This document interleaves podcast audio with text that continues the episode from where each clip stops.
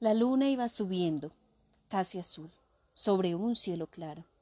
La cara del viejo, mojada en sudor, se llenó de luz. Escondió los ojos para no mirar de frente, ya que no podía agachar la cabeza agarrotada entre las manos de su hijo. Yo todo esto que hago no lo hago por usted. Lo hago por su difunta madre, porque usted fue su hijo. Por eso lo hago. Ella me reconvendría si yo lo hubiera dejado tirado allá donde lo encontré y no lo hubiera recogido, para llevarlo a que lo curen como lo estoy haciendo. La verdad, ella es la que me da ánimos, no usted. Comenzando porque a usted no le debo más que puras dificultades, puras mortificaciones y puras vergüenzas. Sudaba al hablar, pero el viento de la noche le secaba el sudor, y sobre el sudor seco volvía a sudar. Me rengaré, pero yo llegaré con usted a Tonalla, para que le alivien esas heridas que le han hecho. Y estoy seguro de que en cuanto usted se sienta bien volverá a sus malos pasos. Pero eso a mí ya no me importa. Con tal de que usted se vaya lejos donde yo no vuelva a saber de usted, con tal de eso, porque para mí usted ya no es mi hijo.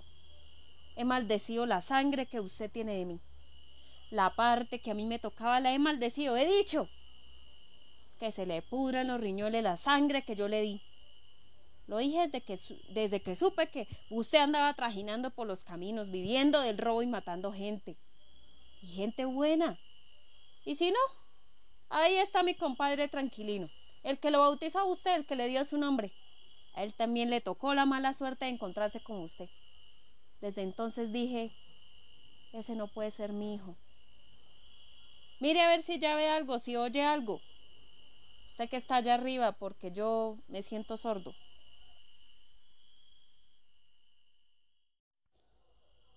Nada. Peor para usted, Ignacio. Tengo sed. Aguántese un momentico. Ya tenemos que estar cerca. Lo que pasa es que ya es muy noche y han de haber apagado la luz en el pueblo. Pero al menos haga el, el deber de oír si ladran los perros. Haga por oír. Tengo mucha sed y mucho sueño. Me acuerdo cuando nació. Así era entonces. Despertaba con hambre y comía para volver a dormir. Y su madre le daba agua porque ya se le había acabado la leche de ella.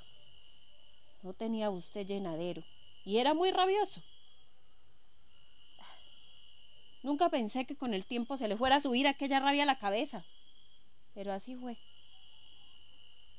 su madre alma, bendita que, que descanse en paz, quería que se criara fuerte. Creía que cuando usted creciera iba a ser su sostén. No lo tuvo más que a usted. El otro hijo que iba a tener la mató. Y usted la hubiera matado otra vez si ella estuviera viva a estas alturas. Sintió que el hombre aquel que llevaba sobre sus hombros dejó de apretar las rodillas y comenzó a soltar los pies balanceándolo de un lado para otro, y le pareció que la cabeza, allá arriba, se sacudía como si sollozara. Sobre su cabello sintió que caían gruesas gotas, como de lágrimas. ¿Está llorando, Ignacio? Lo hace llorar a usted el recuerdo de su madre, ¿verdad? Pero nunca hizo usted nada por ella, nos pagó siempre mal. Parece que en lugar de cariño le hubiéramos retacado el cuerpo de la maldad. ¿Y ya ve? Ahora lo han herido. ¿Qué pasó con sus amigos? Los mataron a toiticos. Pero ellos no tenían a nadie. Ellos bien hubieran podido decir no tenemos a quien darle nuestra lástima. Pero usted, Ignacio.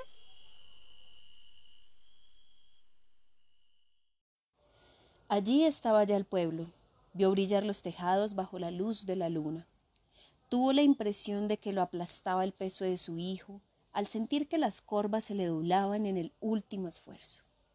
Al llegar al primer tejabán, se recostó sobre el pretil de la acera y soltó el cuerpo, flojo, como si lo hubieran descoyuntado. Destrabó difícilmente los dedos con que su hijo había venido sosteniéndose de su cuello, y al quedar libre, oyó como por todas partes ladraban los perros. ¿Y usted no los oía, Ignacio? No me ayudó ni siquiera con esta esperanza.